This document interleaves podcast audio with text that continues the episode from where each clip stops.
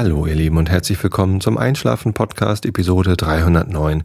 Ich bin Tobi, ich lese euch heute ein bisschen Immanuel Kant vor. Davor gibt's den Rilke der Woche, der ist heute so ein bisschen sehr düster. Aber davor erzähle ich euch etwas Fröhlicheres äh, zum Ablenken von euren eigenen Gedanken, damit ihr besser einschlafen könnt. Und das wird heute ein Bericht über meinen Urlaub sein. Und zwar ist das nämlich auch der Grund, warum es letzte Woche keine neue Episode vom Einschlafen Podcast äh, gab. Es gab ein paar verwirrte Meldungen. ich finde es total schön, dass ihr euch alle daran gewöhnt habt, dass es einmal die Woche so einen Einschlafen-Podcast gibt. Wenn es den mal nicht gibt, dann bin ich wahrscheinlich einfach äh, nicht dazu gekommen oder unterwegs oder so. Äh, macht euch dann nicht gleich Sorgen. Ähm, ja, und jetzt ist, sind zwei Wochen vergangen seit der letzten Episode und ich weiß schon gar nicht mehr so genau, wie das ging hier mit dem Podcasting. Ganz lustig, mal so ein bisschen äh, Pause zu haben. Ich habe ja auch den Realitätsabgleich nicht gemacht und den Agiles Produktmanagement Podcast auch nicht. Wir haben nicht mal Klugschieders aufgenommen, obwohl wir eigentlich ganz viel Zeit dazu gehabt hätten, meine Töchter und ich, so ähm, im Urlaub. Aber wir hatten die Mikrofone gar nicht mit. Wir sind nämlich weggefahren für fast eine Woche. Und das war ein sehr, sehr schöner Urlaub. Und wir sind zu meinen beiden Brüdern gefahren. Der eine wohnt in Otterfing in der Nähe von München und der andere in Zürich. Und Davon wollte ich euch heute Abend ein bisschen erzählen, was wir so erlebt haben. Das war nämlich ein wirklich schöner Urlaub. Ja. Als erstes sind wir am Samstag der vergangenen Woche, je nachdem, wie man so zählt, ähm, also Samstag vor einer Woche sind wir nach München gefahren und das ist von hier oben, von Hamburg, in der Nähe von Hamburg aus schon eine ganz schöne Strecke. Aber es lief erstaunlich gut. Ich bin zum ersten Mal ähm, nicht über die Kasseler Berge gefahren, sondern in Hannover abgebogen auf die Autobahn über Magdeburg und Leipzig oder Magdeburg, muss man sagen. Ich weiß es nicht so genau. ich bin da noch nie ähm, gewesen in der Stadt, so außer durchzufahren. Ähm, und das ist eine ganz tolle Autobahn. Also da lässt man den Wagen einfach so rollen und man kann da irgendwie gemütlich längs tuckern. Wir hatten null Stau. Okay, wir sind an einem Samstag gefahren und relativ früh los. Also wir sind um fünf aufgestanden, damit wir um sechs losfahren konnten und waren dann so, ja, ich glaube schon irgendwie halb acht in Hannover. Haben wir kurz gefrühstückt, kurz vor Hannover. Und dann sind wir da irgendwie, ja, so durch, durch die Republik geeiert, ähm, die ja jetzt auch gerade seit 25 Jahren, äh, ja, die Wiedervereinigung war erst vor 24 Jahren, aber war jetzt gerade 25 Jahre Mauerfall und ähm, das ist einfach ähm, schön, dass man da jetzt äh, Strecken fahren kann, die man früher nicht fahren konnte. Ich weiß nicht, wie viele von euch als Hörer sich äh, also diese Zeit überhaupt bewusst erlebt haben ähm, dass Deutschland geteilt war. Aber für mich als alten Menschen, ich bin ja jetzt äh, 40 Jahre alt, ist das immer wieder irgendwie ein, ein erhebendes Gefühl. Vielleicht fahre ich einfach zu selten in die neuen Bundesländer, äh, als dass ich das, als ich, dass ich mich da schon dran gewöhnt hätte. Aber ich muss halt immer wieder, wenn ich die ehemalige innerdeutsche Grenze passiere, dran denken, dass das halt auch mal nicht ging. Jetzt hat hier eben was gequietscht. Was war das? Ich hoffe nicht, dass das ein ähm, Rauchmelder war, bei dem gerade die Batterie alle ist. Sonst muss ich nämlich gleich mal eben die Sendung unterbrechen und den, die Batterie austauschen im Rauchmelder. Das ist immer nervig, ne? Wenn man so Rauchmelder an der Decke hängen hat, da ist so ein 9-Volt-Block drin. Und wenn äh, die Ladung in dem 9-Volt-Block sich dem Ende neigt, dann äh, gibt's so ganz kurze Warntöne, sehr hoch und quietschend. Ähm, Im Abstand von jeweils, weiß ich nicht, eine Minute oder zwei oder so. Und das passiert in der Regel nachts. Das, interessanterweise habe ich das noch nie tagsüber gehabt, dass so eine, so eine Batterie leer ist. Und das ist immer so nachts um drei, fängt es auf einmal an zu quietschen. Ähm, und dann wacht man auf und äh, wundert sich, ob das jetzt irgendwie, was das wohl gewesen sein mag. Und dann schläft man gerade so eben wieder ein und dann quietscht das zweite Mal. Und ach, nee, das ist total nervig. Warum kann man diese Rauchmelder nicht so bauen, dass ähm, die dann, wenn sich die Ladung dem, dem Ende zuneigt, äh, dass das dann tagsüber quietscht? Achso, dann müsste eine Uhr drin sein, ist es gleich wieder teurer, ne? Dinger sind ja relativ günstig mittlerweile. Naja. Ähm, tja, übrigens hat letztens jemand äh, lauter Rauchmelder über meinen Amazon Affiliate Link bestellt. Und an dieser Stelle fällt mir gerade ein, möchte ich mich nochmal dafür bedanken, wie viele Leute jetzt gerade äh, über meinen Amazon Affiliate Link, den ihr auf einschlafen-podcast.de slash unterstützen findet oder einfach direkt auf der Startseite rechts in der Seitenleiste. Ähm, da kommt ähm, richtig schön was zusammen an Werbekostenrückerstattung. Im Oktober waren das tatsächlich über 200 Euro, die ich da von euren Einkäufen bei Amazon abbekomme. Und das hat mich tierisch gefreut. Nur weil ich das letztens mal in einer Episode erwähnt habe, geht es da auf einmal ab und alle kaufen über den Link. Das finde ich klasse. Vielen Dank dafür. Ähm, ich finde das eine super Unterstützung, weil es euch nichts kostet. Ich hoffe, ihr kauft nicht nur deswegen bei Amazon, sondern ihr hättet sonst auch bei Amazon gekauft. Und ja, so kann man äh, mich eben auch unterstützen. Es äh, ist jedes Mal eine große Freude, das da zu sehen, was da passiert. Und ich gucke immer noch ganz gerne mal in die Liste der Dinge rein, die da gekauft werden. Und letztens waren eine ganze Menge Rauchmelder dabei. Ja, es wurde auch schon eine Geschirrspülmaschine gekauft. Sehr cool. Na, äh, ist ja auch egal. Ähm, jetzt piept's nicht nochmal. Dann war es vielleicht doch irgendwas ganz anderes. Ja, dann waren wir also in Otterfing. Das ist ein kleiner Ort südlich von oder südöstlich von München, Richtung Holzkirchen. Da Bad Tölz die, die Richtung. Ähm, und da habe ich meinen älteren Bruder besucht äh, und seine Familie. Er hat zwei Söhne im Alter von drei und sechs Jahren. Ja, nee, Quatsch, Moment mal. Der ähm, Größere ist gestern sieben Jahre alt geworden. Herzlichen Glückwunsch nachträglich. Ja, ähm, da haben wir äh, eine sehr schöne, entspannte Zeit verbracht bei herrlichstem Wetter. Also wir haben so ein Glück gehabt mit dem Wetter. Die erste Novemberwoche war, ähm, ich glaube, in ganz Deutschland, aber vor allem dort unten in Bayern bei so knapp 20 Grad und Sonnenschein und Windstill echt schön. Wir sind am Sonntag, äh, was war denn das dann, so der 2. November oder so, sind wir auf den Wallberg gefahren. Ähm, das ist einer dieser Hausberge, heißen die, glaube ich, äh, südlich von München. Nicht äh, so besonders hoch. Ich weiß gar nicht, wie hoch der ist. 1600, 700, irgendwie sowas Meter. Ähm, und da fährt man halt mit so einer Gondel hoch und dann hat man ein wunderschönes Alpenpanorama.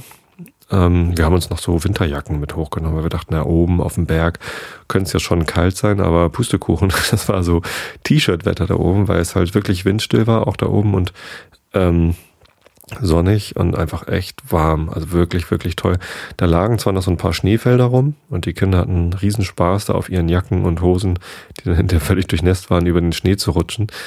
Das war, das war wirklich toll. Und die Stimmung war auch wahnsinnig entspannt. Also alle Leute, die da oben waren, äh, waren so ganz relaxed und sind so im T-Shirt irgendwie gemütlich da längs gewandert und ja, herrlich. Es war wirklich toll. Da war eine ganze Reihe von Paragleitern. Also die hatten so diese Gleitschirme ähm, und sind da oben halt gestartet und dann ähm, gemütlich da runter gesegelt Richtung Tegernsee. Und es war ein wirklich schöner Anblick. Und mein Bruder sagte, er war schon wirklich oft auf diesen Bergen.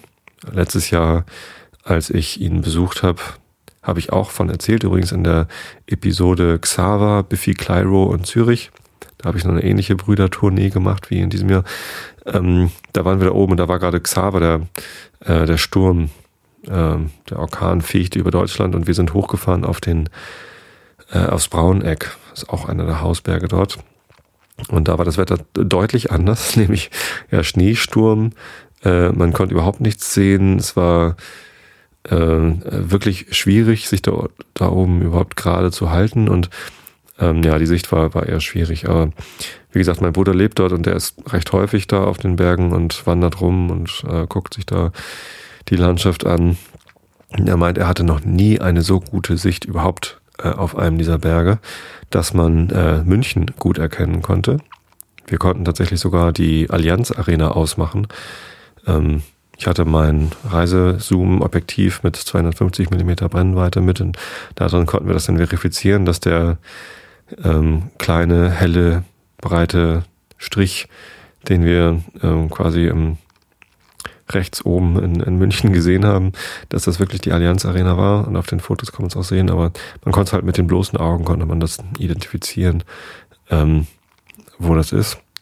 Und er meinte, das, das konnte er noch nie. Und zur anderen Seite hin konnte man äh, nicht nur die Zugspitze natürlich gut sehen, sondern auch den Großglockner, also den höchsten Berg Österreichs. Bis dahin konnten wir gucken. Und das ist natürlich eine ganz schöne Entfernung. Ich habe das gar nicht nachgeguckt, wie weit das ist von München bis zum Großglockner, aber das war so die Spanne, die wir überblicken konnten. Und das war äh, grandios. War wirklich, wirklich toll. Ja, am Montag haben wir uns dann, also wir haben zwar Urlaub gehabt, also hier in Niedersachsen waren noch Herbstferien, da waren auch alle ganz verwundert, dass wir in der ersten Novemberwoche da durch Süddeutschland getingelt sind und äh, alle möglichen Sachen unternehmen konnten. Und alle haben, wo kommen sie denn her, dass sie hier noch mit den Kindern, die sind doch schulpflichtig. Ja, ja, ähm, es war halt äh, noch Herbstferien in Niedersachsen. Am Montag hatten dann halt die, die, die Familie dort, die hatten keine Herbstferien, mussten zur Arbeit, zur Schule, in den Kindergarten und wohin auch immer. Und dann sind wir halt ähm, ohne die, also nur zu viert, nach München reingefahren und haben uns das Deutsche Museum angesehen. Wir haben ja letztens in Berlin, habe ich auch von berichtet, auch gerade das Technikmuseum besichtigt und das ist ja eine Sache, die uns großen Spaß bringt, solche, solche Technikmuseen anzugucken. Äh, mir als Nerd gefällt das sowieso, aber den Kindern macht es auch Spaß solche Sachen, äh, vor allem wo man was ausprobieren kann, irgendwie aus anzuschauen. Und uns wurde gesagt, dass das auch sehr kinderfreundlich eingerichtet ist, das Deutsche Museum in München. Ähm, ehrlich gesagt haben wir das nicht so gefunden. Also es gibt zwar immer mal wieder so Schaukästen, wo vorne ein Knopf ist und dann drückt man und passiert irgendwas, aber das ist kein Vergleich zu dem, was da in Berlin äh, in dem Spektrum geht oder gar in, in Stockholm im Tom Titz. Das sind einfach so Mitmachmuseen, wo man wirklich Sachen ausprobieren kann.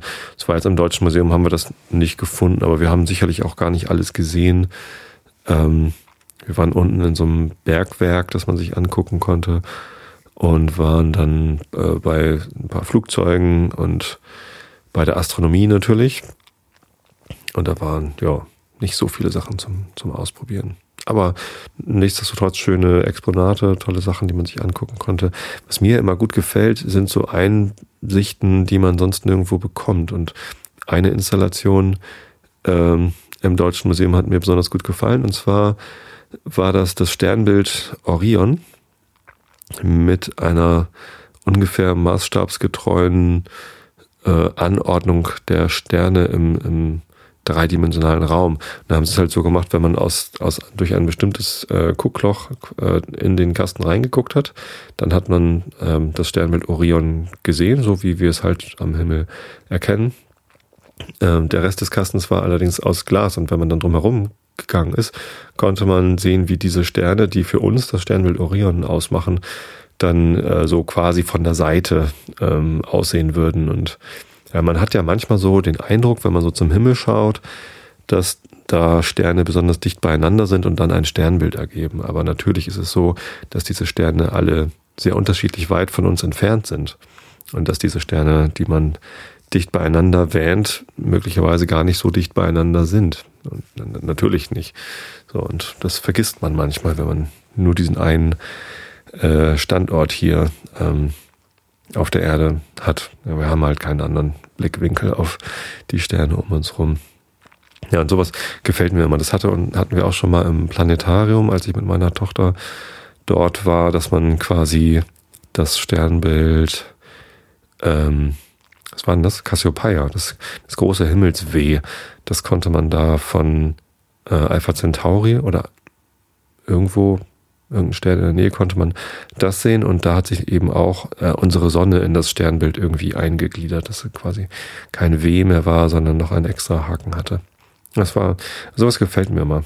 Also Blickwinkel wechseln äh, und dadurch neue Erkenntnisse gewinnen oder neue Einsichten, finde ich immer toll. Tja, aber was Astronomie angeht, hatten wir noch ein richtig großes Glück im Deutschen Museum und zwar ähm, gibt es dort ja äh, eine Sternwarte oder ich glaube sogar zwei Sternwarten. Ähm, das heißt so Türmchen, wo oben äh, eine Kuppel ist, die man dann äh, öffnen kann. So eine schlitzförmige Öffnung, wo dann eben ein äh, Teleskop, wo man mit dem Teleskop rausgucken kann. Ähm, die kann man auch besichtigen. Und ich hatte aber irgendwie unten irgendwas gelesen von, ist gerade gesperrt oder sonst wie was. Es sind ziemlich viele Bereiche im Deutschen Museum, gerade irgendwie in Renovierung oder Neuaufbau oder sonst wie was, wo man nicht rein konnte. Und ich hatte es nicht so ganz geschnallt beim Reingehen, äh, wo man denn überhaupt hingehen kann. Und dann war ich gerade oben in der Astronomieausstellung und dann kam durch eine Seitentür, kamen halt ein paar Leute und ein, ein Mitarbeiter vom Museum und den sprach ich dann an und fragte, sagen Sie, äh, hier gibt's doch noch ähm, eine Sternwarte und ich wollte fragen, ob, ob man die auch ähm, sehen kann. Und dann sagte er, ja, ja, da, da kommen wir gerade her, die Führung ist leider gerade zu Ende, das steht auch unten dran, da müssen Sie um 15 Uhr, keine Ahnung, da und da sein. Ich weiß es nicht so genau. Und ähm, da war ich halt kurz enttäuscht, dass ich nicht rechtzeitig ähm, aufgepasst hatte, wann denn das stattfindet. Und wollte schon sagen, ja gut, dann das ist schade, ich hätte sie gern kurz gesehen, aber dann bin ich halt zu spät. Und dann guckte er mich aber an und sagte so, pff, also man sah ihn so an, dass er so ein bisschen verwirrt war, äh, was er dann jetzt tun solle. Und dann habe ich mich halt getraut zu fragen, oder, oder könnten wir nochmal eben einen Blick reinwerfen? Und sagte, ja, ja, kommen Sie, kommen Sie nochmal mit. Und dann haben wir halt eine Extraführung bekommen, äh, meine Familie und ich zu viert, äh, von einem sehr, sehr zuvorkommenden und freundlichen Mitarbeiter dort vom Deutschen Museum sind wir da durch ein, durch ein paar Gänge zum, äh, was ist das, Ostturm, glaube ich, vom Deutschen Museum und dann dort hoch. Und das war richtig toll. Das hat uns richtig gut gefallen. Ähm, das ist halt so eine, so eine hölzerne Kuppel. Also von innen Holz, von außen ist es, glaube ich, mit Kupfer beschlagen äh, und dann eben entsprechend grün angelaufen. Ähm, und das ist, das ist richtig toll daran. Da steht halt so ein großes altes Teleskop, ich glaube Baujahr 1913. Ähm, er sagte was davon, dass im Jahr 1914 geplant war, eine Expedition zur Sonnenfinsternis nach Norwegen zu machen, wo man mit diesem Teleskop ähm, beweisen wollte, dass ähm, Albert Einstein mit seiner Theorie, dass große Massen auch Licht ablenken können, äh, ja, um diese Theorie zu beweisen. Denn bei einer Sonnenfinsternis kann man durch diesen Effekt der Ablenkung des Lichts durch große Massen die Sterne hinter der Sonne, äh, eben neben der Sonne sehen, weil das Licht halt eben abgelenkt wird. Das geht halt nur bei Sonnenfinsternissen. Ähm, Albert Einstein hatte mit dieser Theorie recht. Äh, das ist tatsächlich so. Allerdings wurde die Expedition im Jahr 1914 äh, gar nicht gemacht oder zumindest nicht mit diesem Teleskop, weil eben der Erste Weltkrieg dazwischen kam. Und ähm, das wurde dann später mit einem anderen Teleskop bewiesen. Aber ähm, so konnte ich mir zumindest das Baujahr von diesem Teleskop merken. Also schon recht alt, ein, ein Spiegelteleskop war das. In Newton-Bauweise, nee, in Cassegrain-Bauweise, ja.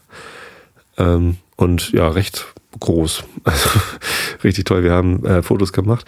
Übrigens, Fotos von der Reise lade ich hoch oder sind schon hochgeladen. Die werdet ihr dann auf einschlafen-podcast.de im Beitrag zu diesem, äh, zu dieser Episode anschauen können. Könnt ihr mal vorbeigucken. Da habe ich irgendwie vom Wallberg und vom Deutschen Museum und ja, was ich noch gleich alles erzählen werde, ein paar Bilder hochgeladen. Ähm, ja, naja, zumindest ähm, war das halt richtig toll. Haben wir so, sogar nicht nur irgendwie kurz reingucken dürfen, sondern er hat dann auch das Teleskop nochmal in Position gefahren und dann durfte er Fotos machen. Und dann hat er gesagt, ach komm, dann, dann drehen wir hier nochmal eben ähm, das, ähm, die Sternwarte auf und dann hat dann auf einem, einem riesigen Rad gedreht und dann fuhr also da die Kuppel auseinander, so dass man eben rausgucken konnte. Und das war natürlich auch ganz nett, so mit so einem Blick auf München von oben. Ähm, und dann hat er uns gezeigt, wie man die Kuppel drehen kann, weil man natürlich nicht immer nur den gleichen Ausschnitt vom Himmel angucken will, sondern diese, dieser Schlitz in, in der Decke, der lässt sich dann eben drehen und ich durfte sogar selber kurbeln das war richtig toll. Das war für mich ein echt tolles Erlebnis, mal in so einer Sternwarte ähm, ja wirklich alles angucken und natürlich hätte ich auch gerne durchs Teleskop durchgeguckt, aber es machte halt gar keinen Sinn. Ähm, weil, weil es halt noch Tag war. Also man hätte das Teleskop auf den Mond richten können oder auf die Sonne mit dem entsprechenden Filter. Aber ähm, das wäre natürlich zu viel verlangt, da jetzt noch irgendwie die richtigen Filter zu installieren und äh, dann nochmal durchzugucken. Da hätte ich dann rechtzeitig kommen müssen. Ist auch gar nicht schlimm. Ähm, ja, aber man kann sogar dienstags oder donnerstags abends ähm, ich glaube um 18 Uhr oder 20 Uhr, zum Deutschen Museum in, in München hinfahren und sich da irgendwie an einer bestimmten Tür treffen. Da gibt es eine, äh, eine Möglichkeit mit Astronomiestudenten oder anderen äh, Freiwilligen eine Besichtigung zu machen und auch äh, durch das Teleskop durchzugucken. Also für, für jedermann. Da kann man halt einfach hingehen und mal, mal durchgucken. Das finde ich ganz cool. Das hätte ich natürlich auch ganz gerne noch gemacht. Aber die Zeit hat, dazu hatten wir leider nicht. Ja. Ähm, lohnt sich, lohnt sich aber bestimmt. Obwohl natürlich so eine Sternwarte mitten in der Stadt nicht so besonders sinnvoll ist. Ne? Da ist die Lichtverschmutzung sehr stark. Äh, München ist halt eine eine große Stadt mit sehr viel Licht. Vielleicht nicht ganz so hell wie Hamburg mit dem Hafen und so, aber sicherlich hell genug, ähm, um eben nicht so den tollen Sternenhimmel haben zu können, wie das dann auf dem Lande wäre oder ja in den Bergen oder in der Wüste oder auf dem Meer. Wobei eine Sternwarte auf dem Meer, die muss ganz gut verankert sein, weil es sonst wahrscheinlich zu doll schwankt. Naja. Ähm, Nichtsdestotrotz, das war, das war eine, ein schönes Extra noch da, den wir, das wir da bekommen haben im Museum und ja, großen Dank nochmal an den sehr freundlichen Mitarbeiter, der uns da nochmal äh, durchgeführt hat. Fotos, wie gesagt, im Blog. Genau, das war der Montag und am Dienstag wollten wir eigentlich nochmal auf den Berg fahren. Ähm, das haben wir dann aber doch nicht gemacht. Äh, wir hatten ein paar Touren uns überlegt, was wir machen können. Leider hatte aber mein Bruder an dem Tag doch nicht frei. Er wollte sich eigentlich frei nehmen und mitkommen, aber ging dann nicht. Und dann hat meine Frau vorgeschlagen, ach komm, äh, warum müssen wir auf den Berg? Wir können doch auch zum Chiemsee fahren und dort das Schloss auf, dem, auf der Herreninsel angucken. Ja, kannte ich nun schon. Ähm, da ich war schon mal da, aber die Kinder nicht. Und dann dachte ich, naja gut, das ist eine schöne Sache. Bei dem guten Wetter ist es auch eine gute Idee, so zum See zu fahren. Und dann sind wir da eben hin.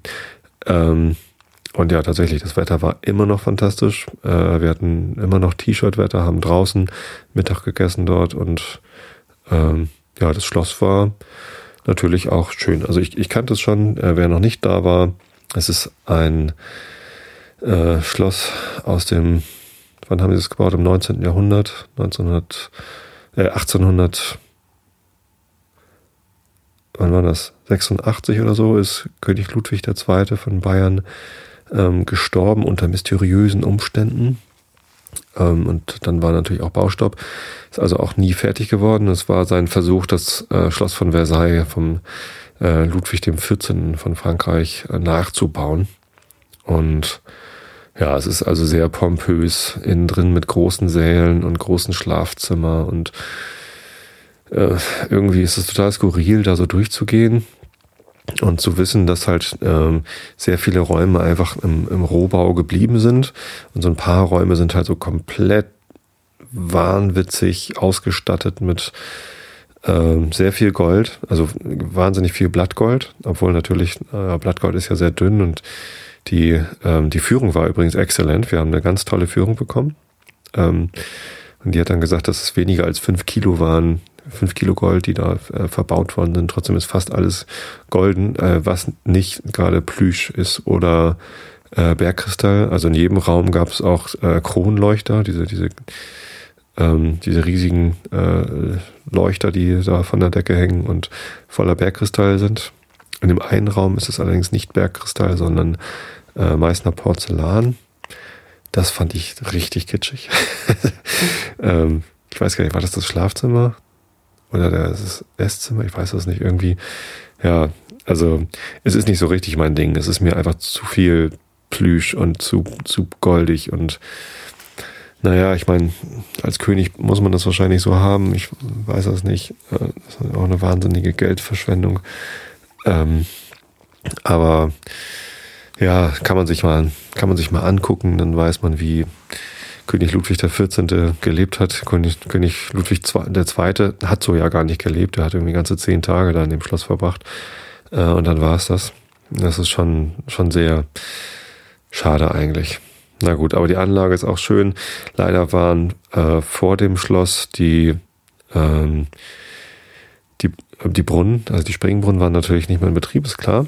Obwohl das natürlich von der Temperatur her noch ging, aber die waren sogar unter so Baugerüsten, die auch noch mit weißen Planen abgedeckt waren. Das sieht sehr skurril aus. Guckt euch da gerne das Foto an. Äh, hat so ein bisschen so gewirkt, als ob der, dieser Künstler, der immer alle Sachen einpackt, wie heißt der denn noch? Ähm, der auch mal den Berliner Reichstag eingepackt hat. Äh, ja, fällt mir gerade nicht ein, der Name. Sieht so aus, als ob der da gewesen wäre, aber ich glaube, das waren nur Renovierungsarbeiten. Ja, den Kindern hat's gut gefallen, uns auch, aber wie gesagt, ich, ich stehe da nicht so drauf, das ist nicht so meins. Brauche ich nicht so. Ich meine, der Spiegelsaal ist beeindruckend, weil das einfach groß ist und mit den vielen Spiegeln, das, ähm, das macht einfach was her. Aber nee, da leben wollen würde ich nicht. Das irgendwie, keine Ahnung. Wahrscheinlich muss man dafür auch König sein, um dort leben zu wollen, aber mir reicht es auch, das irgendwie zweimal besichtigt zu haben und ich muss da nicht unbedingt wieder hin. Ähm, tja, aber nichtsdestotrotz kann man mal gesehen haben. Ist durchaus auch äh, Bildung, die man mal mitnehmen kann, was, was der Knalli sich da so ausgedacht hat. Ja, interessanterweise war der König Ludwig II. ja sehr technikbegeistert und dann gibt's da halt ein Telefon und irgendwie diesen, diesen Tisch im Esszimmer, den, der sich irgendwie mechanisch absenken lässt. Ähm, und eine riesen Badewanne und sowas. Das finde find ich natürlich ganz lustig. Ähm, tja, genau, das war der, der Dienstag. Und am Mittwoch sind wir dann nach Zürich gefahren. Leider war das dann, der, also von, von Otterfing aus nach, nach Zürich weitergefahren, wo mein zweiter Bruder lebt. Äh, leider war da das Wetter dann vorbei. Also nee, nicht das Wetter vorbei, sondern das gute Wetter war vorbei.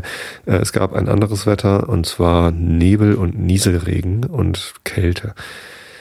Das war sehr schade. Wir hatten Stau auf der Autobahn.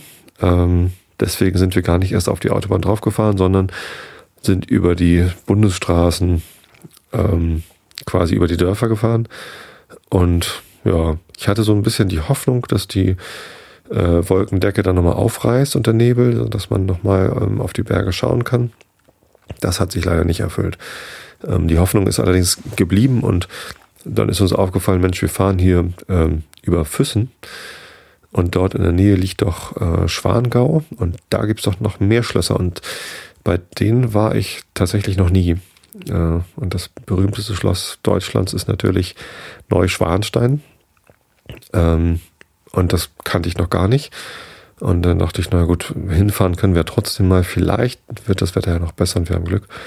Ähm, und dann sind wir hingefahren und das äh, Wetter ist nicht besser geworden. Und jetzt im Nachhinein muss ich sagen, vielleicht war das trotzdem Glück. Weil natürlich ist der Blick von unten auf das Schloss sehr imposant. Man kennt den von den Bildern. Ne? Das ist halt dieses Märchenschloss mit den Türmchen und äh, der, dem, dem roten Portal. Und ja, das, das, das sieht toll aus, gerade mit einem Alpenpanorama dahinter. Ähm, da, da denkt man gleich an Disneyland. und tatsächlich, die liebe Monja hat mir wieder ein Episodenbild gemalt, auf dem das äh, Einschlafen-Podcast scharf äh, vor diesem Schloss zu sehen ist. Ich habe auf äh, Facebook gepostet und gefragt, wer weiß, wo wir waren. Natürlich äh, wussten es gleich alle, äh, wobei einige dann äh, im Scherz gepostet hatten, ah, ihr wart in Disneyland, weil es da natürlich äh, nachgebaut ist. Ähm, wahrscheinlich ein kleiner, ich weiß es gar nicht, ich war noch nie in Disneyland, aber ähm, ja, dieser Blick, der fehlte uns. Stattdessen sind wir dann äh, dort hoch und haben das Schloss erst gesehen, als wir direkt davor standen. Da kam es dann so quasi mystisch aus dem Nebel hervor. Und das war ziemlich cool. Also mir hat das sehr gut gefallen. War natürlich ein bisschen enttäuschend, ähm, auch dass es so genieselt hat dann da. Also das Wetter war nicht so toll. Ähm, aber ich fand das, ähm, ich fand das eigentlich gerade schön, weil diesen, diesen Kitsch, den mag ich eigentlich gar nicht so. Ähm, und der Nebel gab dem Ganzen halt so einen mystischen Touch, der mir sehr gut gefallen hat. Und auch dort haben wir dann eine Führung äh, mitgemacht. Und die war auch wieder sehr gut von einer äh, älteren Dame, die uns richtig viel erklären konnte. Und da war ich echt baff. Also das habe ich so nicht erwartet. Ich dachte, in diesem Märchenschloss, da ist noch viel mehr Gold und noch viel mehr Plüsch und noch viel mehr Kitsch als in Neuschwanstein. Aber Pustekuchen, das war genau andersrum. Und zwar hat der Ludwig II. sich ähm, für Neuschwanstein eben ähm, eine mittelalterliche Burg als Vorbild genommen. Äh, war wohl vorher nochmal auf der Wartburg und hat sich da irgendwie alles angeguckt und dort abgeguckt. Ähm, und dann eben auch äh, von seinem Lieblingskomponisten Richard Wagner die Opern als Inspiration für die Raumgestaltung genommen. Entsprechend ist dort alles sehr mittelalterlich mit ähm, ja, Rittern und Drachen und ähm, gar nicht pompös, sondern eher so düster, also mit düsteren Holzschnitzereien und natürlich auch Gold, aber ähm, die, äh, die Kronleuchter, die dort hängen, sind eben keine Kronleuchter, sondern einfach nur Leuchter. Ähm, und das, das war total cool. Also hat mir sehr, sehr gut gefallen. Ähm, ganz im Gegensatz zu, zu Herren Chiemsee, das mir halt einfach zu pompös und zu groß war. Ähm, da hätte ich sofort einsehen können in Neuschwanstein. da hätte ich natürlich nicht. Aber ähm, das, das hat mir so vom Stil her viel, viel besser gefallen. Da kann, hätte, hätte ich mir vorstellen können, gleich irgendwie Ritter spielen zu können mit meinen Töchtern als Burgfräuleins oder keine Ahnung was. Wobei Mareile wahrscheinlich auch eher ein Schwert gewählt hätte als das Burgfräulein-Häubchen. Äh, Man weiß es nicht. Ähm, es war zumindest ähm, eine richtig tolle Führung und ähm, ja, sehr, sehr schöne Räume. Ein Thronsaal und ja, ja, ganz tolle Gemächer, die er da hatte. Interessanterweise äh, ist da auch der Raum, in dem Ludwig II. festgenommen worden ist, als, äh, als ihm quasi die Zurechnungsfähigkeit abgesprochen worden ist. Tja, sehr, sehr aufregend, dort in seinen Gemächern gewesen zu sein. Da war er auch ein bisschen häufiger als am Herrenchiemsee. Sehr schön. Also, äh, wenn ihr zum Schloss Neuschwanstein fahrt, dann macht auf jeden Fall so eine Führung mit. Und was ich euch dringend empfehlen kann, falls ihr die Möglichkeit habt, äh, fahrt dorthin an einem Wochentag, wenn nicht gerade überall Ferien sind. Weil wir waren eben dort am äh, Mittwoch, was weiß ich, 4., 5., äh, ja, 5. November, glaube ich. Und auch noch bei schlechtem Wetter. Und da, das ist so ähnlich wie Heidepark. Da fährt man auch am besten hin, wenn gerade schlechtes Wetter ist, weil dann einfach weniger los ist und dann hat man viel mehr Spaß. Wenn man bei gutem Wetter in Heidepark fährt, dann steht man überall stundenlang an und kann eigentlich gar nicht so viel machen. Und auch Neuschwanstein soll sehr unangenehm sein, wenn es irgendwie gerade Sommerferien ist und gutes Wetter, weil dann eben einfach Menschenmassen sich da durchdrängeln und das macht dann einfach keinen Spaß, dann kann man das nicht so genießen. Und wir waren da, es war, ja gut, halt schlechtes Wetter und die Leute waren deswegen so ein bisschen trist, aber ähm, ganz entspannt, weil es halt recht leer war. Und die Führung, da waren so 10, 15 Leute, also ähnlich wie am Herrenchiemsee, also sehr kleine Gruppe, die da durchgeführt worden ist. Ähm, und man hatte so Möglichkeiten, äh, bei der Frau, die uns geführt hat, noch Fragen zu stellen. Und das war so entspannt alles. Das war richtig, richtig toll. Und das lohnt sich also wirklich da hinzufahren, wenn es nicht gerade besonders voll ist. Natürlich waren noch andere Touristen da. Ähm, vor allem Leute ohne Kinder, weil, wie gesagt, die Schulferien ähm, waren nur noch in Niedersachsen und so viele Niedersachsen gab es gerade nicht in Neuschwanstein. Und ähm, ja, ein paar Ausländer natürlich, die äh, dann sich da alles angucken. Interessanterweise, früher war das dann immer so, wenn ich da irgendwo, also in Neuschwanstein war ich ja noch nie, aber Herren Chiemsee und so, da waren halt natürlich viele Japaner und Chinesen, ja, die sich das angucken. Jetzt neuerdings äh, sind es deutlich mehr Russen, die dann dahin kommen. Ähm, es ist auch in, in München viel mehr geworden. Auch die Führungen sind nicht nur alle auf Englisch und Japanisch, sondern eben auch auf Russisch. Finde ich ganz cool, dass da irgendwie auch da der, der eiserne Vorhang offensichtlich gefallen ist. Hoffentlich bauen wir uns da keinen neuen auf. Ja. Ähm, gut, das war Neuschwanstein. Im Nebel. Ähm, in Zürich haben wir dann am Tag drauf erstmal Geburtstag gefeiert, weil mein kleiner Neffe dort ein Jahr alt geworden ist. Und haben dann einen schönen Ausflug durch die Stadt gemacht. Ich war schon zweimal vorher dort, also es war mein drittes Mal in Zürich. Allerdings waren die beiden Male vorher ähm, immer nur ganz kurz, eine Nacht und nicht wirklich ähm, Zeit, sich dort die Stadt anzugucken. Ähm, auch die Male vorher, als wir in Basel waren, haben wir ähm, ja, keinen Ausflug nach Zürich gemacht. Natürlich nicht. Da haben wir uns dann Basel angeguckt. Nee, ähm, ich war also zum ersten Mal in der Innenstadt von Zürich und ähm, dort haben wir uns das Zoologische Museum angeschaut. Ich war dann eben also auch bei der ETH Zürich. Da gibt's ja auch ganz berühmte ähm, Informatiker, die dort lehren. Es war also ganz nett, da mal die altehrwürdigen Hallen zu sehen, zumindest von außen. Nebenan ist die Universität von Zürich und da ist eben auch das Zoologische Museum, wo man ähm, ja auch einen schönen äh, Vormittag verbringen kann. Haben wir da gemacht. Ähm, sehr schöne Ausstellung dort. Ähm, danach waren wir Mittagessen und zwar, äh, jetzt muss ich überlegen, wie das hieß, T-Bits, glaube ich. T-I-B-I-T-S wenn ich mich recht entsinne, oder Tebitz, ein vegetarisches Buffet-Restaurant in Zürich. Und das hat mir wirklich, wirklich gut gefallen. Ist sehr auf Familien ausgelegt. Also es gibt eine große Kinderecke und es war sehr rummelig. Und natürlich, wenn, wenn man in einem Buffet-Restaurant ist, äh, dann laufen die Leute natürlich noch viel mehr rum als in einem normalen Restaurant. Ähm, also sehr lebhaft, äh, aber extrem lecker. Und na gut, wir sind eingeladen worden von meinem Bruder und seiner Familie. Ähm, deswegen weiß ich gar nicht, äh, wie teuer das war. Ich glaube, alles in Zürich ist furchtbar teuer. Deswegen habe ich da auch gar nicht drauf geachtet. Ähm, ja, wie teuer das dann genau war. Aber also eine absolute Empfehlung. Ich werde nochmal äh, nachschauen, wie das jetzt genau hieß. Ähm, ich glaube T-Bits oder T-Bits. Vielleicht finden die Shownote das ja auch raus und wird auf jeden Fall in den Shownotes verlinkt sein. Falls ihr also mal in Zürich seid und was Leckeres zu essen sucht, da gab es dann halt so lauter indische Sachen ähm, und leckere Salate und alles sehr schön angemacht. Pommes natürlich, also so Kartoffelgeschichten und ja, kann man, kann man mal machen. Ich esse auch ganz gerne mal äh, vegetarisch. Ich esse natürlich auch gern Fleisch. Heute war übrigens zufällig der F-Burger Truck wieder bei uns in der Firma.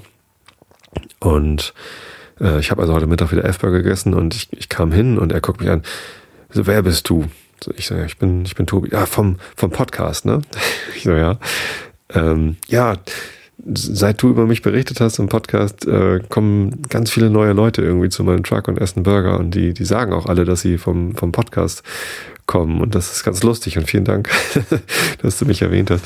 Das ist das erste Mal, dass ich äh, mitbekomme, dass äh, das, was ich hier erzähle, ähm, tatsächlich dann dazu führt, dass da dann mehr, mehr Aufmerksamkeit hinkommt. Na gut, bei den Flatterbomben hat das auch ganz gut äh, funktioniert. Aber wenn ich zum Beispiel sage, dass ich mit meiner Band ein Konzert spiele, dann kommen nicht unbedingt mehr Leute. Also ich habe das mal explizit mit einem Hörertreffen verbunden damals, ähm, als wir ähm, Logo gespielt haben. Da waren dann fünf, sechs Leute da, ähm, sind aber gar nicht alle mitgekommen zum Konzert, sondern haben dann nur im Down Under irgendwie äh, ein Stündchen mit mir geplaudert. Das war auch total nett, aber das war auch das einzige Mal, dass sich Hörer aus dem Podcast irgendwie zu einem Konzert von meiner Band äh, begeben haben. Und deswegen denke ich immer so, es, es, hat gar nicht so unbedingt viel Einfluss, was ich hier erzähle. Ähm, aber auf den F-Burger Truck hatte das wohl und er war ganz begeistert, wie viele Leute gekommen sind, um seine Burger zu essen. Ähm, ja, und ich kann das natürlich weiterhin nur empfehlen. Wenn ihr den F-Burger Truck seht, dann geht ruhig hin und probiert mal. Ich habe heute den Maxi Melt Burger gegessen. Und ich sage euch, meine Güte, zwei Fleischpatties, a 200 Gramm, also 400 Gramm Fleisch mit äh, Käse und Bacon und Zwiebeln und dann diese Toastbrotscheiben. Ich sag's euch, das ist ein, ein fantastischer Burger. Ja. Und ich bin immer noch satt davon, wenn ich es mir genau überlege. Sehr, sehr lecker. Naja, wie kam ich jetzt darauf? Also Fleisch und vegetarisch. Also ich esse auch gerne Fleisch. Heute gerade 400 Gramm. Leckerstes Burger. Fleisch. Hackfleisch. Ja, nee, Zürich ist aber auf jeden Fall auch eine Reise wert. Wir haben dann noch ein bisschen so ja, uns die Stadt von oben angeguckt, da bei der ETH oder bei der Uni ist so eine große Terrasse, von der aus man äh, runterschauen kann auf den See. Leider war das Wetter halt nicht ganz so toll, dass man keinen Alpenpanoramablick hatte, aber ähm, ja, nichtsdestotrotz war das, war das ganz schick. Und die Kirchen sind ja auch ganz schick. Wir waren im äh, Fraumünster. Dort gibt es Kirchenfenster von Marc Chagall. Und das ist schon ziemlich schick. Also Kirchenfenster sind ja, sind ja häufig irgendwie sehr schön gestaltet. Aber diese sind halt, ja, das, das macht schon was her, wenn Marc Chagall so Kirchenfenster gestaltet. Ja, hat uns gut gefallen. Ja. Das war Zürich und ja, am nächsten Tag sind wir dann leider schon nach Hause gefahren und leider war die Rückfahrt auch nicht ganz so entspannt wie die Hinfahrt. Auf der Hinfahrt, wie gesagt, hatten wir einfach acht Stunden lang gutes Wetter, wenig Verkehr und alles lief gut. Sogar die Kinder waren gut drauf auf der Hinfahrt. Also wir haben sehr viel drei Fragezeichen gehört. Ich hatte vorher noch mal eine, eine Reihe älterer Folgen ähm, auf CD ähm, gebrannt. Die hatte ich immer noch ähm, im Archiv liegen. Ähm, und auch noch zwei, drei, zwei von den neueren Episoden schnell bei bei Amazon gekauft. Bei Amazon, wenn man da eine CD kauft, äh, dann gibt es ja häufig diese drei Pfeile und den Hinweis Autorip. Das finde ich ganz praktisch, weil das bedeutet, dass man die CD auch gleich als MP3 bekommt. Und ähm, ja, ich habe dann eben noch zwei Folgen, drei Fragezeichen äh, als CD bestellt, dann aber gleich als MP3 runtergeladen. Das ist gar nicht, also manchmal ist die CD mit Autorip sogar günstiger als wenn man nur das MP3-Album kauft. Das verstehe ich immer nicht bei Amazon. Also die Preispolitik soll mir mal jemand erklären, warum das günstiger sein soll, äh, die CD mit MP3s zu bekommen, statt äh, nur die MP3s. Aber naja, so ist es dann halt. Ähm, ich glaube, das war jetzt bei drei Fragezeichen ein Unterschied von 50 Cent oder so, ob man die CD haben will oder nicht, oder nur die MP3s. Hab die dann äh, schnell auf CD gebrannt und leider haben wir im Auto nur ein CD äh, äh, Autoradio und nicht die Möglichkeit, MP3s abzuspielen. Das wäre natürlich noch günstiger gewesen. Dann hätte ich gar nicht erst CDs brennen müssen. Tja, ähm, es gibt ja diese, diese Mini-Radiosender, von denen ich immer nicht ganz genau weiß, ob die überhaupt legal sind in Deutschland, wo dann, wo man einen, ja, MP3-Player oder das Handy eben an so einen Radiosender äh, an schließt und dann das Radio eben auf den entsprechenden Sendern einstellt. Äh, hatte ich auch mal, funktioniert halt immer nur so leidlich gut, finde ich. Also die Qualität ist dann immer eher so hm, mäßig. Oder es irgendwie, es ist halt immer gefummelt und das, das schockt irgendwie nicht. Naja, das nächste Auto, das wir haben, hat dann vielleicht auch ein Line-In. Das wäre natürlich ganz toll. Oder ja, in dem Auto, das wir vorher hatten, da konnte ich das Autoradio noch austauschen. In dem Mazda 5, den wir jetzt haben, geht das irgendwie leider nicht. Das ist alles so in die Mittelkonsole eingebaut. Da kann man eben kein Standard-Autoradio austauschen. Äh, ich hatte vorher eins von Aldi. Das war richtig gut. Ne, so ein 50 Euro oder 60 Euro Aldi-Autoradio mit CD und äh, USB-Port für den Stick und äh, iPod-Anschluss und SD-Karte sogar auch noch gleich. Das war richtig gut. Schade, dass ich sowas nicht mehr benutzen kann in, in meinem moderneren Auto. naja. Ähm, gut. Ja, Rückfahrt war nicht so gut. Die Rückfahrt von Zürich hat äh, elfeinhalb Stunden gedauert. Natürlich haben wir auch ordentlich Pausen gemacht und uns abgewechselt, aber wir hatten sehr viele Staus. Wir hatten ja, Regen, und sind auch nicht ganz so früh losgekommen, so dass wir dann eben auch in den Abend reingefahren sind. Also wir waren erst äh, um halb neun oder so hier zu Hause. Und das war sehr, sehr anstrengend. Da waren wir ziemlich K.O. hinterher. Aber auch äh, glücklich, weil wir eben einen sehr, sehr schönen Urlaub hatten. Mit sehr viel Kultur, zwei Schlössern äh, und auch wieder Museen, zwei Museen. Und so langsam habe ich das Gefühl, dass wir Museumsfreaks werden, weil wir so viele Museen angucken. Aber es macht Spaß. Die Kinder sind gerade im richtigen Alter, um das schon zu würdigen, wissen. Ich weiß, ja, ich glaube schon. Zumindest haben sie großen Spaß dran. Und das ist natürlich dann sehr wertvoll.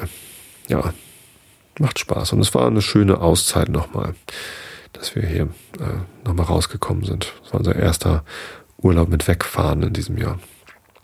Und natürlich war es auch besonders schön, Familie mal wieder zu sehen. Gerade die Münchner und die Züricher, die, die sehe ich halt eher selten. Ne, wir haben natürlich auch noch ein bisschen Familie hier in Norddeutschland.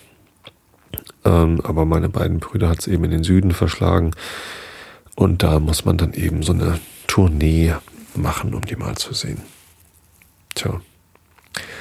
Genau, das war dann der Grund auch, warum es letzte Woche keine neue Episode gab. Es gab trotzdem was Neues und zwar ähm, im elektrischen Reporter. Ähm, das ist so eine Sendung von ZDF, äh, äh vom ZDF, läuft auf ZDF Info, glaube ich, ist aber auch in der ZDF Mediathek abrufbar und auf YouTube. Wenn ihr auf YouTube mal nach elektrischer Reporter sucht, dann findet ihr da den entsprechenden Kanal. Da gab es jetzt einen Beitrag zum Thema Podcasting, äh, in dem ich auch vorkomme. Und das Textilvergehen, der Berliner Podcast über den FC Union Berlin mit den Fibrichs. Schaut euch das ruhig mal an. Ich finde es ganz nett geworden. Natürlich geht es auch wieder um das Thema Nische. Und da ähm, ja gut, ich habe ein recht langes Interview mit den Leuten äh, vom Fernsehteam hier geführt. Natürlich ist davon nur äh, ein ganz kleiner Bruchteil irgendwie dann in die Episode vom elektrischen Reporter reingekommen. Ähm, wir hatten uns auch über das Thema Nische unterhalten. Davon ist leider recht wenig irgendwie in, in die Sendung reingekommen. Und das Fazit, das das ZDF dann dort zieht, dass eben Podcasting in der Nische ist und bleibt, irgendwie, das, das teile ich nicht so ganz. Ich fühle mich da nicht so ganz äh, gut wiedergegeben, meine Position, aber ich fühle mich auch nicht falsch wiedergegeben. Insofern ist das schon alles in Ordnung. Ähm, nur bin ich der Meinung, dass Podcasting nicht unbedingt äh, eine, eine Nischenerscheinung ist, im Sinne von muss in der Nische bleiben. Ist sehr gut geeignet für Nischenthemen, das auf jeden Fall, ähm, weil es eben viel günstiger äh, zu produzieren ist und dadurch eine größere Breite an Themen abdecken kann, die eben auch dann kleinere Zielgruppen ansprechen und dann dadurch eben Nischen ansprechen. Aber ähm, durchaus kann Podcasting auch ein, ein Massen Medium werden. Und ja, gerade so Sachen wie ein Einschlafen-Podcast, der eine etwas größere Zielgruppe hat als irgendein Spezialthema. Ähm, da ja, freue ich mich, wenn noch immer mehr Leute hier reinschalten und zuhören, was ich denn so euch erzähle, damit ihr einschlafen könnt. Ja, und seit einiger Zeit gibt es ja den Rilke der Woche und dazu kommen wir jetzt von Rainer Maria Rilke, das Gedicht Todeserfahrung. Wir wissen nichts von diesem Hingehen, das nicht mit uns teilt.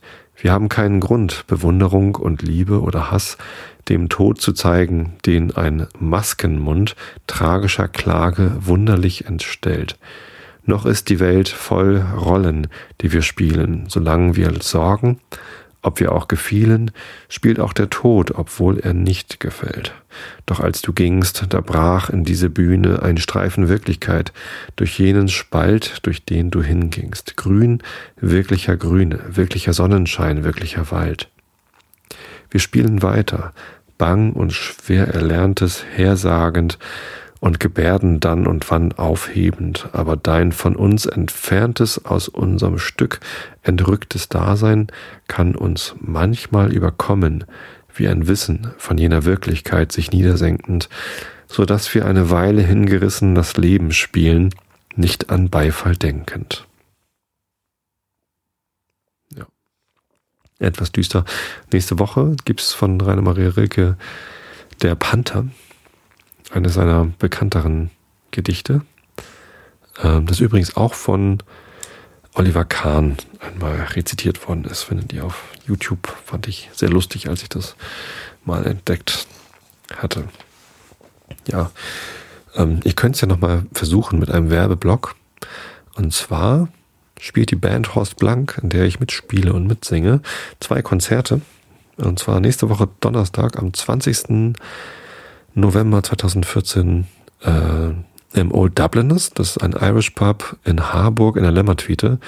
Eine sehr, sehr schöne Location. So im Tiefparterre. Äh, schön düster. Ähm, ja, Irish Pub, was soll man da sagen?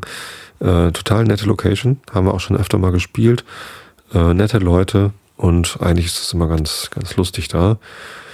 Kann man lecker Guinness trinken oder Kilkenny, das in Irland übrigens gar nicht Kilkenny heißt. Der Ort heißt Kilkenny, wo das gebraucht wird, äh, gebraut wird. Ähm, wird in Irland allerdings unter dem Namen Smithix verkauft. Ja, dieses rötliche Bier, sehr lecker. Vielleicht trinke ich da auch mal wieder Bier. Habe ich jetzt lange nicht. Ähm, und in der Woche drauf, auch wieder am Donnerstag, am 27.11., spielen wir in Marias Ballroom, beziehungsweise nicht im Ballroom, sondern in der Lounge, äh, auch in Harburg. Habe jetzt gerade vergessen, wie die Straße heißt. Ich glaube, La Salle Straße äh, im Phoenixviertel, also nahe dem, dem Kino oder dem Phoenix Center. Ähm, ja, gibt es da halt so, ein, so eine kleine ähm, ehemals verrauchte äh, Kneipe ähm, die jetzt ganz schick neu hergerichtet worden ist, äh, wo wir auch unser Akustikset spielen. Also ich würde mich freuen, wenn da ein paar von euch Hörern mal vorbeikommen und Hallo sagen. Wir haben sicherlich dann auch Chance zu plaudern. Ähm, wir machen auch jeweils äh, zwei Sets, ah, jeweils 40 Minuten, 45 Minuten. Dazwischen gibt es eine Pause und da können wir auch gerne ein bisschen klönen, wenn ihr Lust habt. Tja, und während wir spielen, während Musik läuft, könnt ihr natürlich auch klönen, weil wir keine laute Rockmusik machen, sondern Akustik und das ist auch ganz gut zum Nebenbei laufen lassen. Gut, so viel zum Werbeblock. Ähm, ja, jetzt komme ich zum Vorlesen. Bin immer noch bei Immanuel Kant, Kritik der reinen Vernunft. Ich höre übrigens gerade selber zum Einschlafen ähm, das Hörbuch Sophies Welt von Jostein Gorda. Ähm, das habe ich in den 90ern irgendwann gelesen und es hat mir sehr gut gefallen. Und jetzt höre ich das als Hörbuch und muss gestehen, dass ich äh, komplett vergessen hatte, wie die Handlung war. also ich konnte mich noch dran erinnern, dass es irgendwie ein äh, kleines Mädchen ist, eben Sophie, die irgendwie unter mysteriösen Umständen Philosophieunterricht bekommt. Da ähm, gibt es also große Teile, die einfach eher so eine ähm, Vorlesung sind, ähm, Einführung in die Philosophie von den alten Griechen äh, über das Mittelalter, äh, und ja, die, die neueren äh, Philosophen der, der Aufklärung bis hin in die Romantik äh, und, und auch in, in die Moderne dann. Ähm, das wusste ich noch, aber die ganze Rahmenhandlung hatte ich komplett vergessen. Sehr lustig. Naja, jetzt höre ich das zum Einschlafen und da war jetzt gerade der Abschnitt über Kant. Und ich finde es immer wieder interessant, äh, so aus äh, ja, Sekundärliteratur, sag ich mal, äh, über Kant zu hören, was er denn eigentlich gesagt hat. Denn das, was ich euch hier vorlese, ganz ehrlich, da schaltet mein Hirn doch immer wieder relativ schnell auf äh, Text-to-Speech-Automatik und ich lese euch hier so Wörter vor, ohne die Bedeutung wirklich verfolgen zu können. Und dann ist so ein kondensiertes, eigentlich wollte Kant euch dies und das sagen, immer ganz praktisch. Habe ich auch immer mal wieder beim Soziopod, wenn dort über Kant berichtet wird, was der denn eigentlich gesagt hat. Äh, es ist immer ganz erstaunlich. Ähm, natürlich ist mir das noch ein Begriff aus dem Studium. Ich habe ja auch Philosophie im Nebenfach studiert und ich hatte auch ein Seminar über Kant und die Kritik der reinen Vernunft und so die Quintessenzen sind mir alle noch so halbwegs geläufig. Aber wenn ich euch hier aus dem Buch vorlese, äh, dann finde ich die immer nicht, diese Quintessenzen. Das ist ganz lustig. Naja, sei es drum. Ähm, ich lese euch jetzt hier noch ein bisschen vor und dann seid ihr bestimmt auch gleich eingeschlafen. So. Wir sind äh, im zweiten Band der Kritik der reinen Vernunft. Das ist hier Seite 406 transzendentale Dialektik, System der kosmologischen Ideen in so einer Aufzählung und gleich kommt so ein Schaubild. Mal gucken, wie ich das vorlesen kann. Aber äh, vielleicht könnt ihr euch das vorstellen, wenn ihr die Augen zumacht. Also falls ihr zufällig gerade am Steuer sitzt, ein Auto fahrt oder andere technische Geräte bedient, macht bitte nicht die Augen zu. Aber ansonsten sage ich jetzt Augen zu und zugehört. Viertens, Die Begriffe des Möglichen, Wirklichen und Notwendigen führen auf keine Reihe, außer nur sofern das Zufällige im Dasein jederzeit als bedingt angesehen werden muss und nach der Regel des Verstandes auf eine Bedingung weiset, darunter es notwendig ist, diese auf eine höhere Bedingung zu weisen, bis die Vernunft nur in der Totalität dieser Reihe die unbedingte Notwendigkeit antrifft. Es sind demnach nicht mehr als vier kosmologische Ideen nach den vier Titeln der Kategorien, wenn man diejenigen aushebt, welche eine Reihe in der Synthesis des Mannigfaltigen notwendig bei sich führen. Und jetzt kommt dieses Schaubild. Erstens steht oben die absolute Vollständigkeit der Zusammensetzung des gegebenen Ganzen aller Erscheinungen. Zweitens steht links die absolute Vollständigkeit der Teilung eines gegebenen Ganzen in der Erscheinung. Drittens steht rechts die absolute Vollständigkeit der Entstehung einer Erscheinung überhaupt. Und viertens steht unten die absolute Vollständigkeit der Abhängigkeit des Daseins, des Veränderlichen in der Erscheinung. Zuerst ist hierbei anzumerken, dass die Idee der absoluten Totalität nichts anderes als die Exposition der Erscheinungen betreffe, mithin nicht den reinen Verstandesbegriff von einem Ganzen der Dinge überhaupt.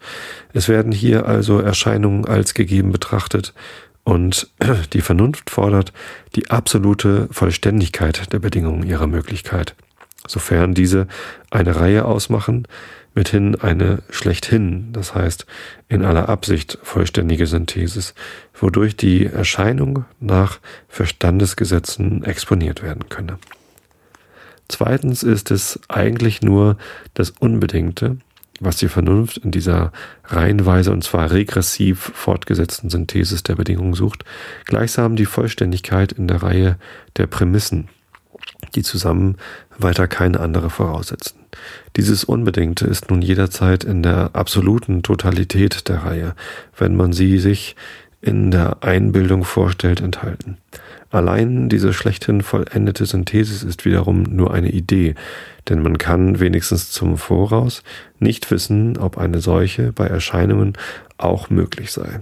Wenn man sich alles durch bloße reine Verstandesbegriffe ohne Bedingungen der sinnlichen Anschauung vorstellt, so kann man geradezu sagen, dass zu einem gegebenen Bedingten auch die ganze Reihe einander subordinierter Bedingungen gegeben sei, denn jenes ist allein durch diese gegeben. Allein bei Erscheinungen ist eine besondere Einschränkung der Art, wie Bedingungen gegeben werden, anzutreffen, nämlich durch die sukzessive Synthesis des Mannigfaltigen der Anschauung, die im Regressus vollständig sein soll. Ob diese Vollständigkeit nun sinnlich möglich sei, ist noch ein Problem. Allein die Idee dieser Vollständigkeit liegt doch in der Vernunft, unangesehen der Möglichkeit oder Unmöglichkeit, ihr adäquat empirische Begriffe zu verknüpfen. Also da in der absoluten Totalität der regressiven Synthesis des Mannigfaltigen in der Erscheinung nach Anleitung der Kategorien, die sie als eine Reihe von Bedingungen zu einem gegebenen Bedingten vorstellen, das Unbedingte notwendig enthalten ist, mag man auch unausgemacht lassen, ob und wie diese Totalität zustande zu bringen sei. So nimmt die Vernunft hier den Weg, von der Idee der Totalität auszugehen, ob sie gleich eigentlich das Unbedingte, es sei der ganzen Reihe oder eines Teils desselben, derselben zur Endabsicht hat.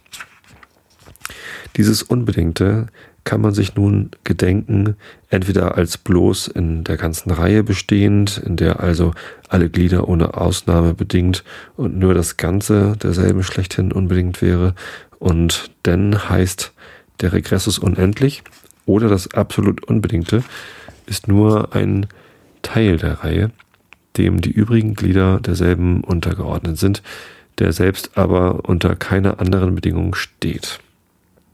So, hier gibt es eine Fußnote. Das absolute Ganze der Reihe von Bedingungen zu einem gegebenen Bedingten ist jederzeit unbedingt, weil außer ihr keine Bedingungen mehr sind, in Ansehung deren es bedingt sein könnte. Allein dieses absolute Ganze einer solchen Reihe ist nur eine Idee oder vielmehr ein problematischer Begriff, dessen Möglichkeit untersucht werden muss, und zwar in Beziehung auf die Art, wie das Unbedingte als die eigentliche transzendentale Idee, worauf es ankommt, darin enthalten sein mag. Fußnote Ende. In dem ersteren Fall ist die Reihe aparte priori ohne Grenzen, ohne Anfang, das ist unendlich und gleichwohl ganz gegeben. Der Regressus in ihr aber ist niemals vollendet und kann nur potentialiter unendlich genannt werden. Potentialiter. Ja. Unendlich genannt werden.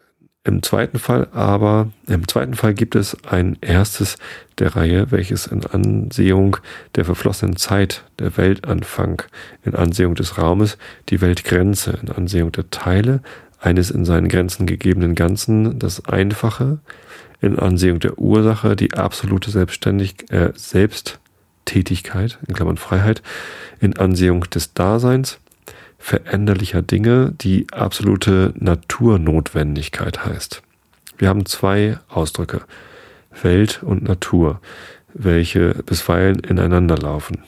Das erste bedeutet das mathematische Ganze aller Erscheinungen und die Totalität ihrer Synthesis im Großen sowohl als im Kleinen. Das ist sowohl in dem Fortschritt derselben durch Zusammensetzung als auch durch Teilung. Eben diese Welt wird aber Natur genannt, sofern sie als ein dynamisches Ganzes betrachtet wird und man nicht auf die Aggregation im Raume oder der Zeit um sie als eine Größe zustande zu bringen, sondern auf die Einheit im Dasein, in der Dasein der Erscheinung sieht.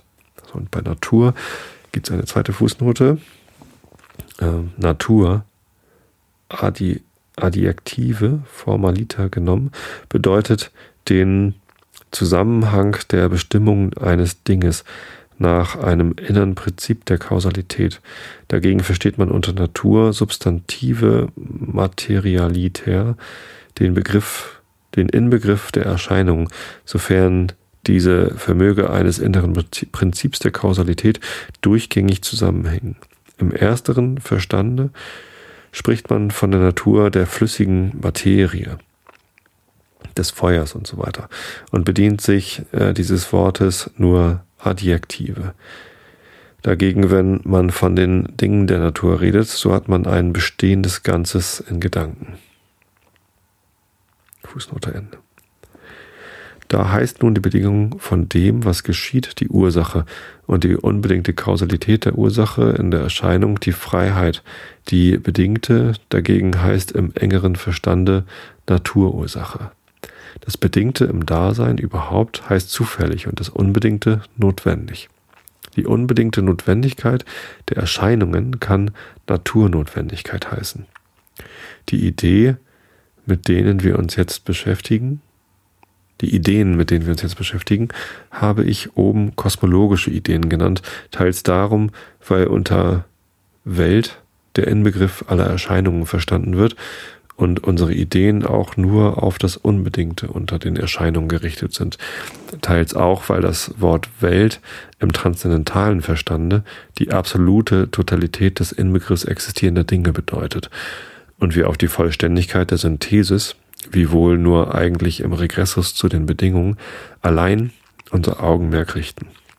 In Betracht dessen, dass über dem diese Ideen insgesamt transzendent sind und ob sie zwar das Objekt, nämlich Erscheinungen der Art nach nicht überschreiten, sondern es lediglich mit der Sinnenwelt, nicht mit Numenis, Numenis zu tun haben, dennoch die Synthesis bis auf einen Grad, der alle mögliche Erfahrungen übersteigt treiben, so kann man sie insgesamt meiner Meinung nach ganz schicklich Weltbegriffe nennen. In Ansehung des äh, Unterschiedes des mathematisch und dynamisch Unbedingten, worauf der Regressus abzielt, würde ich doch die zwei ersteren in engerer Bedeutung Weltbegriffe, der Welt im Großen und Kleinen, die zwei übrigen aber transzendente Naturbegriffe nennen. Diese Unterscheidung ist vor jetzt noch nicht von sonderlicher Erheblichkeit, sie kann aber im Fortgange wichtiger werden.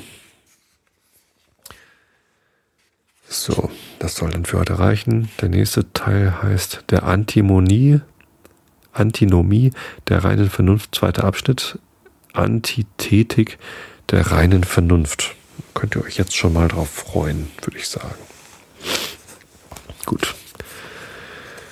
Dann wünsche ich euch eine schöne Woche. Ich hoffe, ihr habt die Woche ohne Einschlafen-Podcast alle gut überstanden. Jetzt könnt ihr wieder schlafen. Nein, ich hoffe natürlich auch, dass ihr gut schlafen konntet, ohne eine weitere Episode der letzten Woche. Es gibt ja so viele andere Sachen, zu denen man einschlafen kann. Zum Beispiel andere Podcasts oder Hörbücher oder Hörspiele wie die drei Fragezeichen. Und hervorragend zu einschlafen. Oder äh, oh, alle möglichen anderen Geräusche. Oder auch mal Stille. Stille ist auch gut. Lenkt halt nicht so gut ab. Na, wie auch immer. Ich wünsche euch eine schöne Woche. Schlaft recht gut. Ich habe euch alle lieb. Und bis zum nächsten Mal.